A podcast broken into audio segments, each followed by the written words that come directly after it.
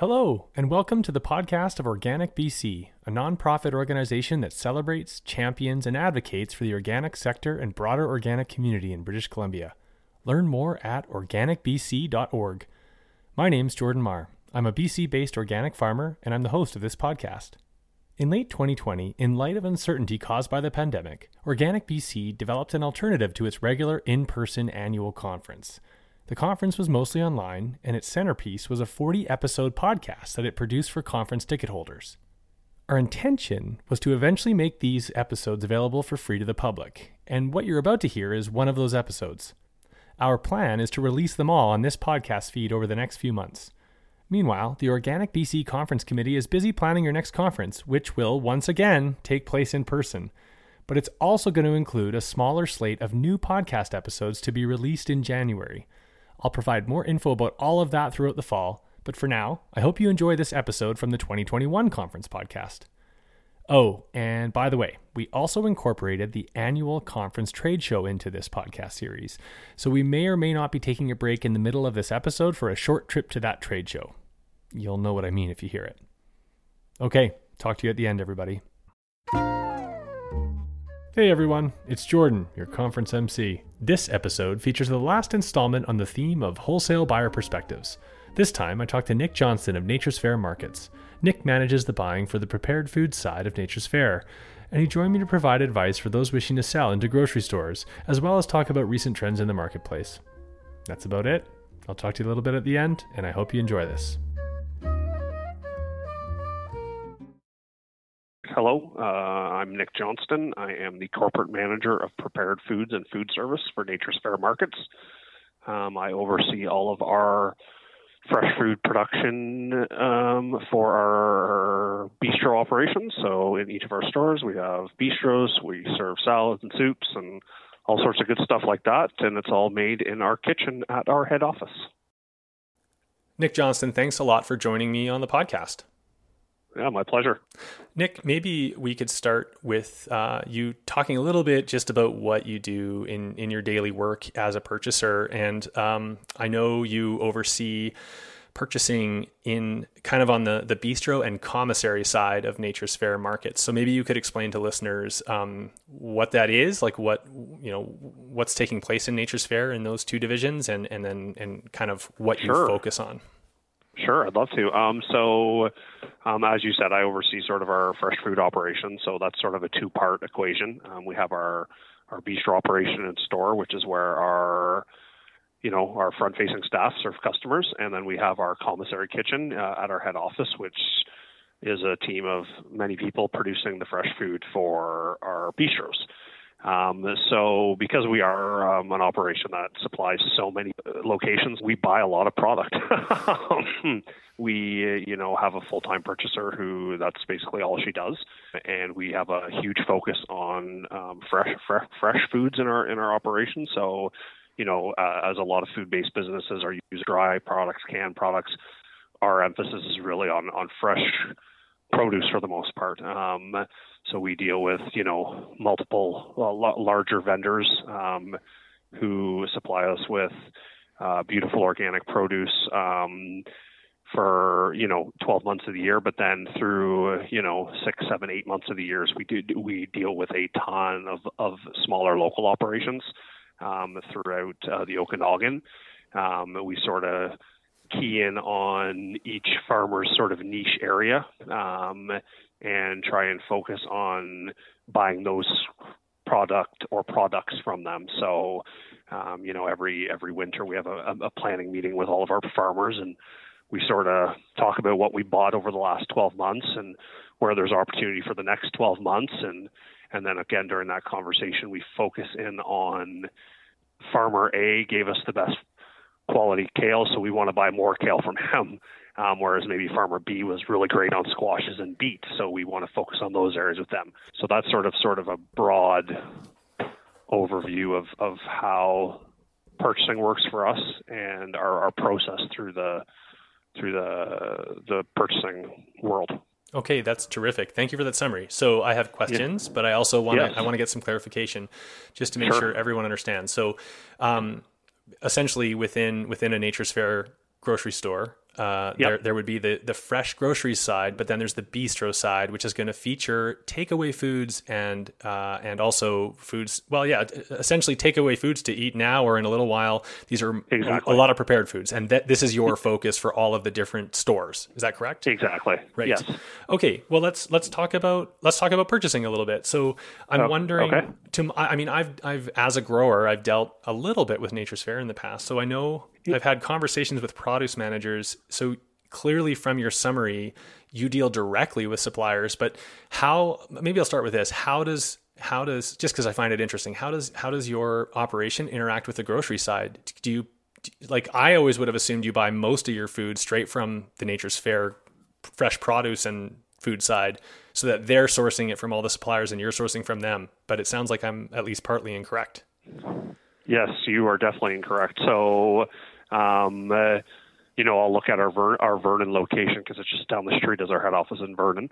And you know, as a as a grower, say if there's a new a new farm here in town or up north or wherever, um, they may approach directly to our store and say, "Hey, I'm growing," and I'll use this as an example because it's been very hot this last 18 months. Is the Haskap berry? This has turned into a very popular thing for growers in the North Okanagan. So those Haskap berries will go, uh, growers will go into our store and say, "Hey, we're growing this product," da da da da, and because they don't know I exist, I'll actually have this, the produce manager in store give me a call and say, "Hey, Nick, this new vendor is really hot to deal with us. Is there any opportunity for you?" So um, there's definitely not us using the store for for those products, but like I said, us dealing directly with with farmers um, all over the valley.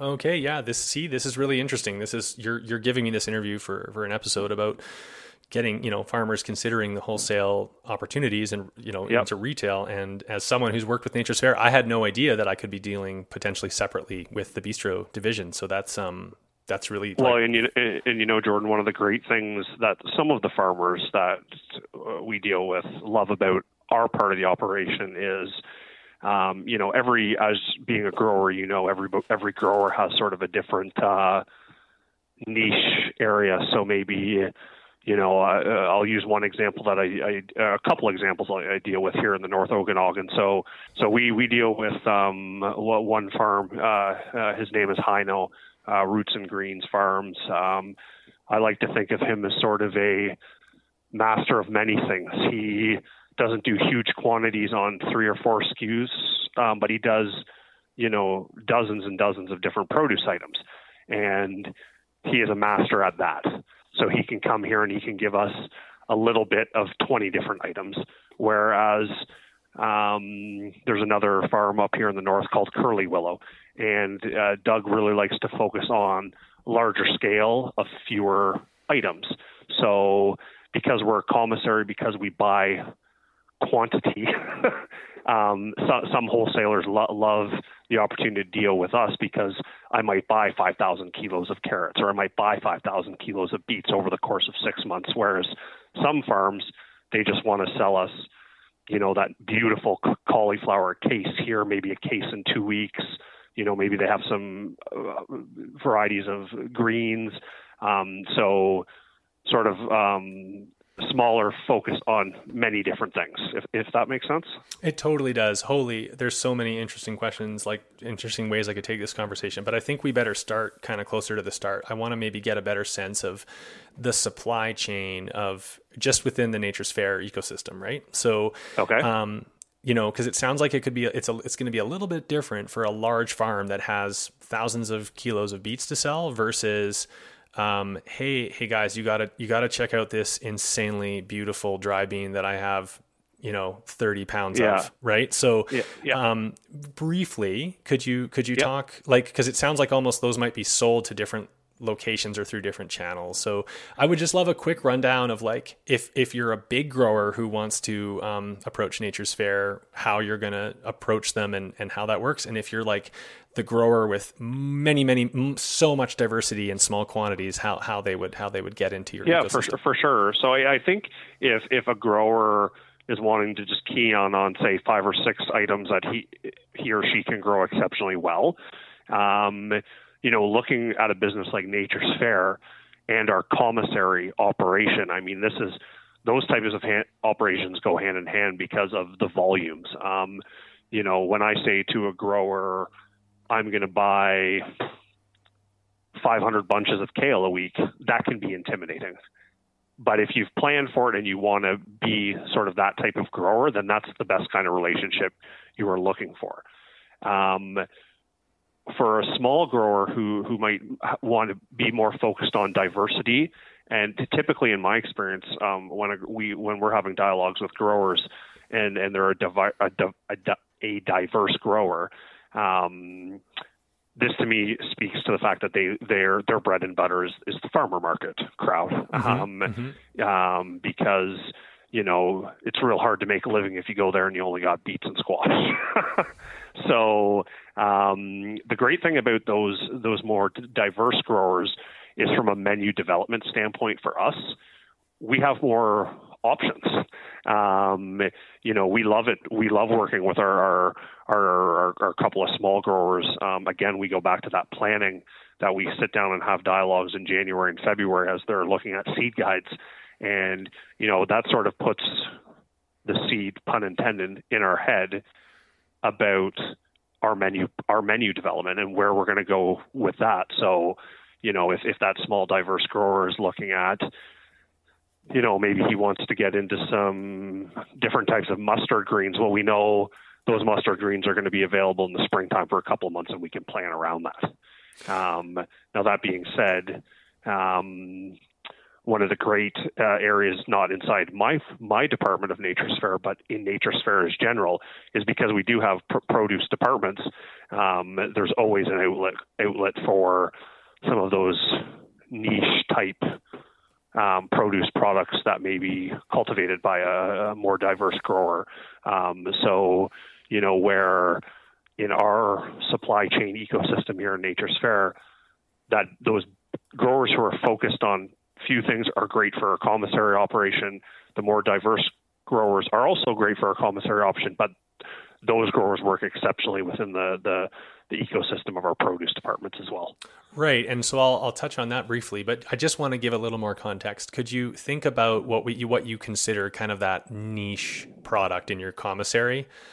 I yep. want. I'd still love to know what kind of scale we're talking about. I mean, you know, what if I if scale, like let's say let's say that I'm yeah. already supplying the Kelowna Nature's Fare produce section, so I've got a relationship yep. started, and then yep. then I find out about you, and I I say that I want you I want you to know about that you know that I'm growing you know mouse melons. And and hey this summer i could be sending you five pounds a week. Like i want to put that in context. Are you like oh thank you but that is not like what is a small amount of a niche okay. special thing that okay. either i would be selling to commissary or you would be saying oh yeah the bistro in Kelowna will take it deal with them. Just just put it in uh, context for listeners. okay. So i think from a from a quant- quantity standpoint you know, uh, our commissary kitchen, we look at significant amounts of quantity. So if I'm to put that into a term, you know, um, and I'll just put COVID aside because you know let's look at this at, under norm, normal circumstances. Um, maybe, you know, maybe I buy on a week two thousand pounds of carrots. Okay. Or maybe I, or maybe I buy, you know, 500 bunches of celery. Um, whereas, you know, some of our smaller usage things would be like, you know, I'm buying three cases of green onion, which is our only 24 bunches per case.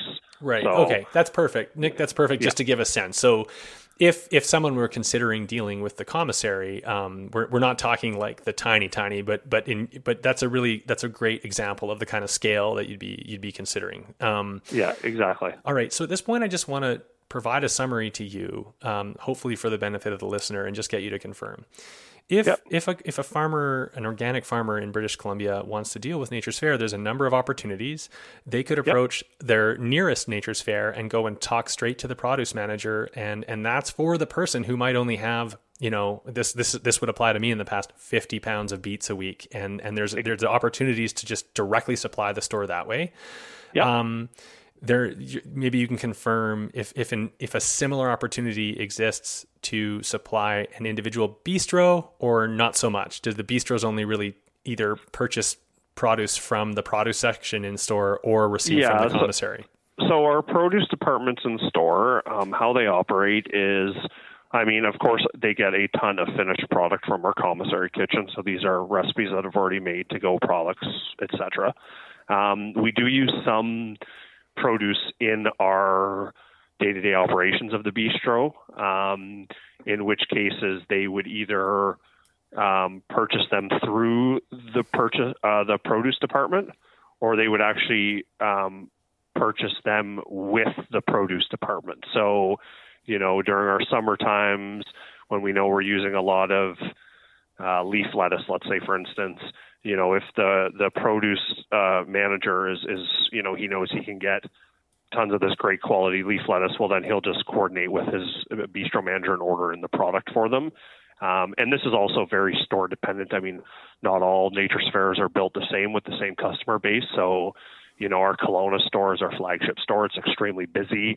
Um, those bistro teams, they can they can purchase on their own and not have to worry about product going uh, poor quality um, while it's in the cooler. Whereas maybe one of our other stores who just doesn't have the same sales volume, um, well, if they buy a case of leaf lettuce, they might only use half of it. So that would be a, a case where it would be sort of hey, Mr. Produce Manager, I need a case of leaf lettuce. Can we split one? You take half, I take half. Right. Thing. Okay, so that's that's great though. Thank you for that. So so th- that's kind of represents opportunities for like the, the, you know a small scale producer. Yep. And then just to continue with my summary, large scale there are opportunities to supply the grocery division or the commissary division and that in, in, in terms of, and in, in, in that case you're you know we're talking about a farm that is capable of producing at least a few cases a week up to thousands of pounds a week. Yeah exactly. So you know as i said our our commissary is a fairly large operation you know sells tons and tons of food literally and figuratively. Um, and the produce departments in store are, are the same, of course. Um, one other sort of um, opportunity we do try and take advantage of when we can, and this is, and I'll use the the local fruit sector as an example. Um, you know, we deal with uh, Sproul's Farm in Lake Country. Um, they deal, they we have a great long-standing relationship with them, um, and they hook us up with lots of stone fruit and such through the summer. So you know, when we know that the peach crop is good, well, you know, as opposed to them actually approaching our stores, we arrange it through a head office. So, you know, during parts of this summer and summers have passed, you know, Sproul's would actually come here to my operation and they might drop off 60 cases of fruit. And then we actually distribute it ourselves here. So, you know, 10 cases to Kelowna, four cases to Langley, so that we can also take advantage of some of that bigger crops and the buying power, of course, because obviously we can buy more products. Wonderful. Um, I've got so many follow up questions, but I need to cover some of the basics still a little more. We've been yep, talking, you and I have been talking a lot, making reference to veggies and fruit. Could you at least briefly comment on um, on how your your meat and dairy procurement works? If it's very different, are you still largely working with provincial, provincially based um, producers, or does it change when you get into meat and and dairy? Well, the there's some different challenges with that. Um, dealing with farm direct on on poultry, there can be some you know challenges from quantities to cuts to delivery. A lot of small farms don't have uh, uh, refrigerated freight vehicles. Um, so a lot of those processes are still done through sort of um, larger suppliers. So, you know, I, I, look at the commissary as an example. Um, we buy a lot of our protein through um, a company in the lower mainland called Two Rivers Meats. Um, they're very closely connected to to um, lots of different farms of various sizes in the province, um, but it's more and I hate to use this term, especially in this in the context of this conversation, but you know, some of that one-stop shopping uh, is a part of that. So, you know, we use lots of boneless, skinless chicken breasts. We use lots of uh, you know, boneless skin on thighs. So it just gives us more opportunity to to cater that to our business instead of us catering it to someone else's business if that makes sense oh it makes sense and it's it's helpful to hear this just so that that, that those producing meat understand and I'm, I'm, I'm sure they do already i'm sure that no one's surprised to hear you to to hear you yeah. say this we, we've tried over the years to try and get a better working relationship even with you know one's uh, sort of quote unquote smaller poultry farm but it's it's um, it's it's a challenge because partially because of our volumes. I mean, you know, I bring hundreds of kilos in, of poultry into my operation a week, and that that's a big number for some some uh, growers. Oh, absolutely. And but but I'll, I'll dwell on this for one moment more. What about just like I can go to the produce manager at Nature's Fare and sell 50 pounds of beets in a week? Are there opportunities for the smaller meat producers um, well, to one work one on one with a store? Uh, not so much one on one. Most of our um, uh, our poultry is actually most of our purchasing is actually done through our head office, so we have okay. a purchasing department.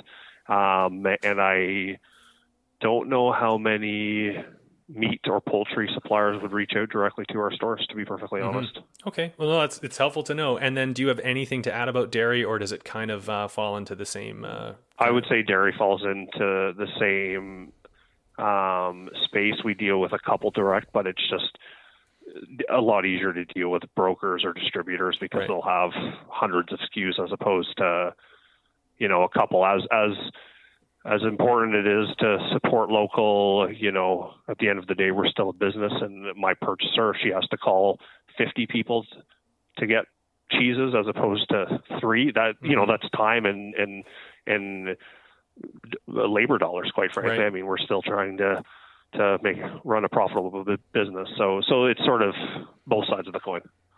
Yeah, I mean, it's again. I don't think it'll be surprising. It really is a different different set of challenges and a different ball game in on that side of production. Um, okay, so I, I, I, wanted to ask you a little bit about um, let's start with the newbie. The newbie and, and probably smaller scale farmer who's probably considering getting into like considering selling wholesale into like a retail environment for the first time. Do you do, do, do is it do, do, you happen to know if it's a shock for for new suppliers that are small scale in terms of the the different pricing that they have to be uh, considering um, compared to say the farmers market?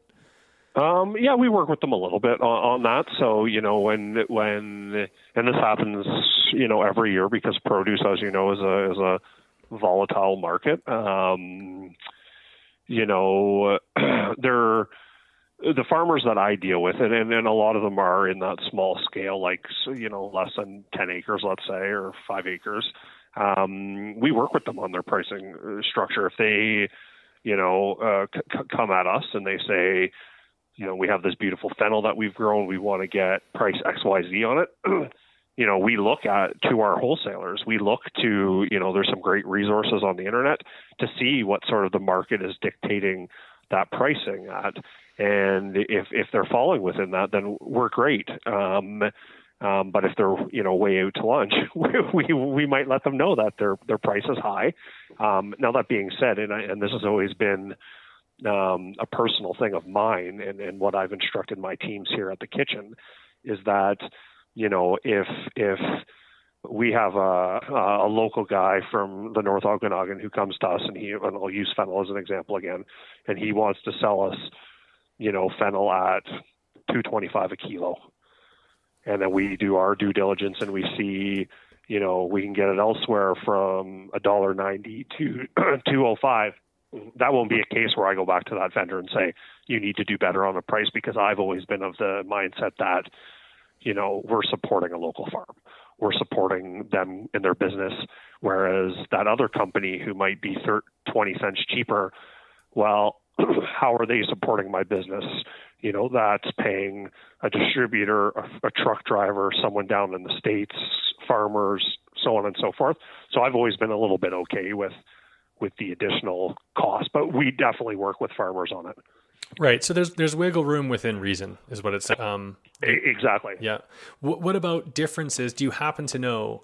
Are there major differences in the pricing um, farmers get when they deal with commissary bistro versus grocer within the same no. within Nature's Fare? No, not at all. Oh, I mean, I, I think that we're, we're we pay the same prices um, that our, our store and beach, our, our, produce operations would pay for sure. Um, the only difference is we're processing product to add more value to it. Uh, great. Okay. Well, that's that's that's helpful to know. Thank you, Nick. One thing that is uh, is will will will not be surprising to to a lot of listeners is that um, one new change in the supply chain is that um, more and more retail um, companies are uh, expecting farms to be GAP certified. That's good agricultural practices. I'm wondering how what this what the status is with Nature's Fare and and how sure. the how GAP has has impacted or affected some of your uh, so the relationships between Nature's Fare and and farms that are supplying the company basically directly. So we're not talking about the brokers. Yep, we're talking about direct relationships. Yep. So when this GAP program was uh, released, I don't know, was that 18 months ago, two years ago? 18 months ago, probably. Um, we had a lot of trepidation about it. We had a lot of worry about it um, because we have built our produce business on the back of farmers, um, small, local, organic farmers in every single one of our markets. Um, whether you are in Penticton or Kamloops or Langley, wherever there's a nature's fare, we have created those relationships and they're extremely important to us. So when GAP came out, there was definitely some trepidation about how we were going to handle this because, um, as you may or may not know, Jordan, it can be a, a bit of a, a, a bureaucratic process to get that GAP certification. Um, so there was, it was sort of a twofold thing for us. The first one was we reached out to our parent company. Um, you know, we're owned by a billion dollar company. Um, so we wanted to see sort of what their take on it was. And then, of course, we also wanted to reach out to our farmers um, and see how they felt about GAP and, and how it would affect their business. Um, sort of what we ended up um, coming towards is um, if we were to stop doing business with any farms that weren't GAP certified, it would entail us losing millions of dollars worth of revenue, and it would, more importantly, would isolate our, our, our customers. Our customers come to us because they want organic produce. They want, you know, Hino's fennel from Grindrod, or they want Doug's zucchinis from the North Okanagan. So hugely detrimental to our business. Um, so as we started those downward dialogues with our, our farmers, we've sort of come to a, we've sort of created a plan with them. Um, and we are we were very diligently working on that plan with them leading up to March when this um, pandemic started. Um, but our stance was not to, to only do business with with um, GAP certified farms. That was never never part of our our, our program. So so I, I happen to know just because I've done business with Nature's Fare that essentially um, Nature's Fare has attempted to build their own version of GAP so that they that they they attempt to derive yes. some of the food safety standards of GAP while att- uh, simultaneously attempting to make it a little more accessible and less expensive for some of exactly. the farms to participate. Exactly. So as of my last kind of interaction with Nature's Fare, that was that was a new requirement. Is that like they would need to see evidence starting this year that that that their own internal program was being followed. So am I correct? That is that is the case. Yep, that, that, that's one hundred percent correct. Like I said, Jordan, we didn't um, didn't think that if we went to the full GAP standard and needed the certification, this was not going to add any value to our business and it was not going to add any value to our customers. Mm-hmm. Um, in fact, we felt the opposite because we knew we would lose some of our long-time vendors who have worked with us for you know decade plus, um, and that's not fair. to, it's not fair to them, um, quite frankly.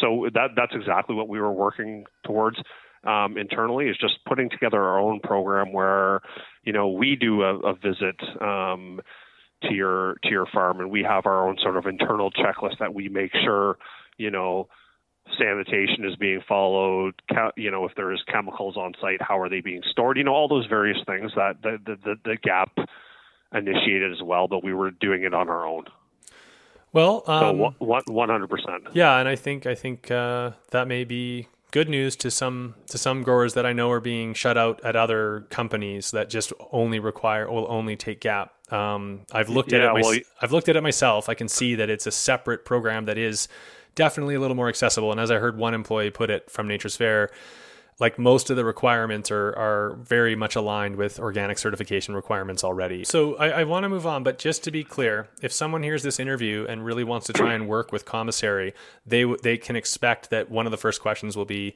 "Have you looked at our internal Nature's Fare Gap program and and have you started to move, you know, to to make sure you're in compliance?" That's that's a correct. I don't know if it would be the first part of the dialogue, but it would be part of the initial dialogue. Okay, sure. terrific. Nick, I finally, toward the end of this interview, get to ask you about kind of on the most fun topic. And, and one of the reasons I asked you to, to talk to me, which is just from your vantage point, I would love to hear you talk a little bit about some any changes you're observing on the consumer side in the marketplace, you know, like, and that, that could go in different directions, but just preferences for vegetables coming up. This could um, perhaps um, stuff like stuff you would love to see more of from your suppliers because it's in higher demand now? Like any trends or changes that you could speak to right now? Yeah, well, I think I think produce is one of those things that it's always changing. I think you know weekly, monthly, daily, even um, you're you're seeing different trends. Um, you know, I think some of the things that I have seen, you know, over the last probably year or so is um, uh, the you know those unique go-to things um, that people aren't familiar with. You know, people love seeing unique unique produce items. I mean, how often do you go to a, a, a farmer's market and farmer A has got a black tomato, and I just use that as an example. I always grow black tomatoes myself because I just think they're super cool to look like it. So, you know, unique products is is, is, is a huge one as far as um, the trending goes. And uh, another big one for me is, and, and we're great about this in the commissary, whereas I think every retail business can do a little bit better, is ugly produce. ugly produce shouldn't be a thing. It should just be produce. Just because it's ugly doesn't mean it's not sellable. Um, there's always a market for for things that aren't perfect, right? So I think you know for for agriculture, for farm, for growers to to push that uh, on on on their customers that you know just because that long English cucumber isn't long and it might have a curve to it, that doesn't mean it's not a, a great product. So I, I, think that's another thing that we've started to see some steam on. Um, but I'd like to continue to see, um, you know, uh, that encouraged. Okay, so so, so you're you're open to you're open at the commissary level to, oh. to purchasing, you know, to, to really be looking at the unique varieties and unique. Oh, for sure. Uh, so unique cultivars, unique um, items, as well as you you don't you don't get scared off by ugly produce. That's good. No, and I think some some businesses do, and I just think it's a wrong thing. It's a it's a it's a pivot in the wrong direction. I would imagine what's important is good communication, though, right? Like it, you want to no, know what you're getting. You want to you can deal with the ugly cucumbers, but you you don't want to be surprised. Yeah, yeah, that's a good point too.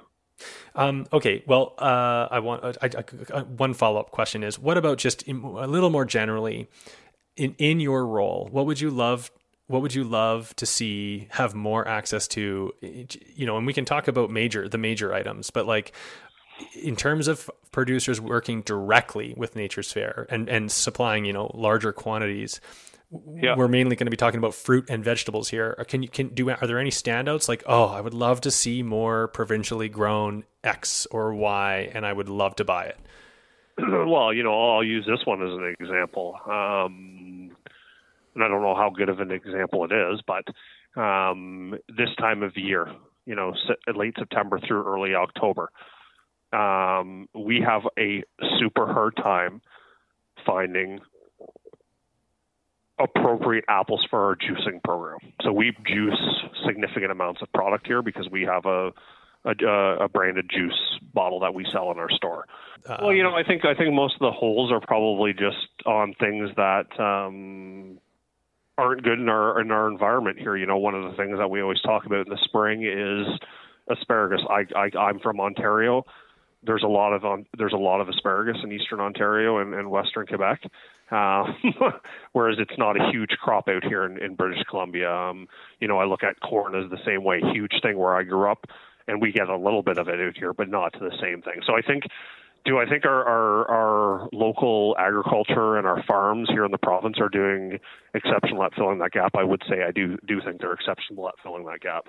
But they shouldn't. Sounds like they shouldn't be shy to get in touch if they just if they've got four acres that you know that they they want to do something with, and you know these serious farmers know their stuff, and and uh, they could reach out to you to talk, and they might hear you say, look, if you grew a few acres of asparagus, this is how much I'd likely take you know a week during the spring and then they can they can plan that with wherever else they're going to send it. Like that yeah, kind of oh, conversation sure. can happen i would imagine. Oh for sure.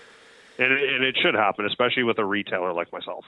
Terrific. Okay so we're we're winding it down here but i just want to know um you know you you deal with suppliers. I, I wonder if you could share some advice for either you know best practices for that relationship or do's and don'ts. This must come up you know um you know what's what's uh, what what can what can a supplier be thinking about to maintain a, a good healthy relationship with you?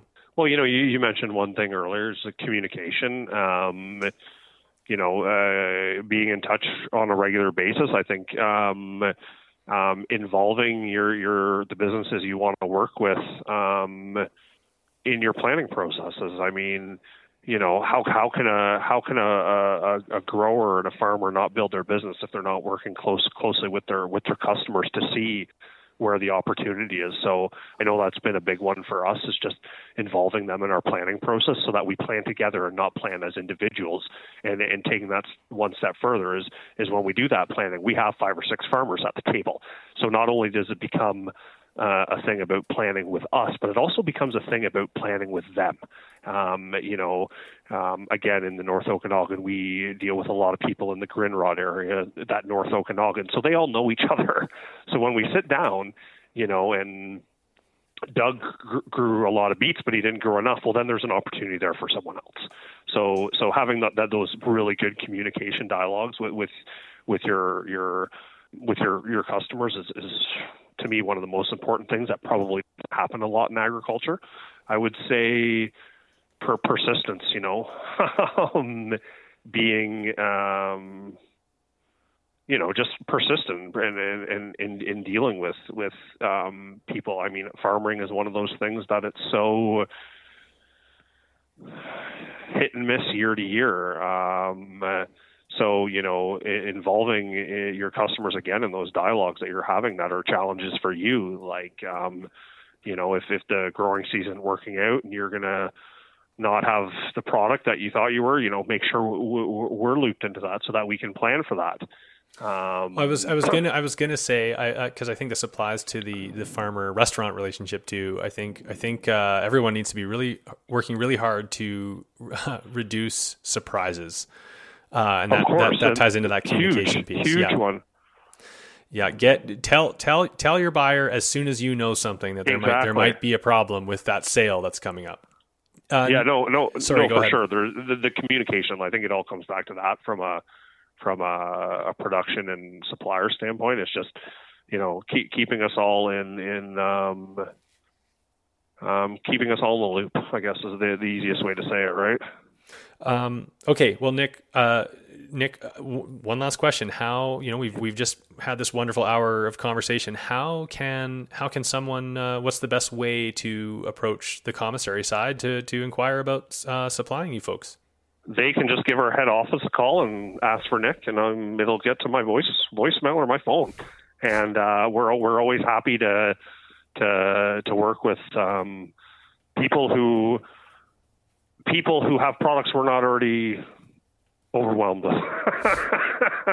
um, you know, obviously we have some farmers that we've been dealing with for a lot of years, and um, they try and fill fill the gap gaps for us. But there's always um, there's always opportunity for for us to to work with other farms if they're growing some of those things that we might not have access to as currently, or have to bring it to California because people aren't doing them up here. Um, but yeah, there's there's always opportunity here. Nick Johnston, thank you so much for joining me on the podcast to share your perspectives. No, my pleasure, Jordan. Thanks for having me.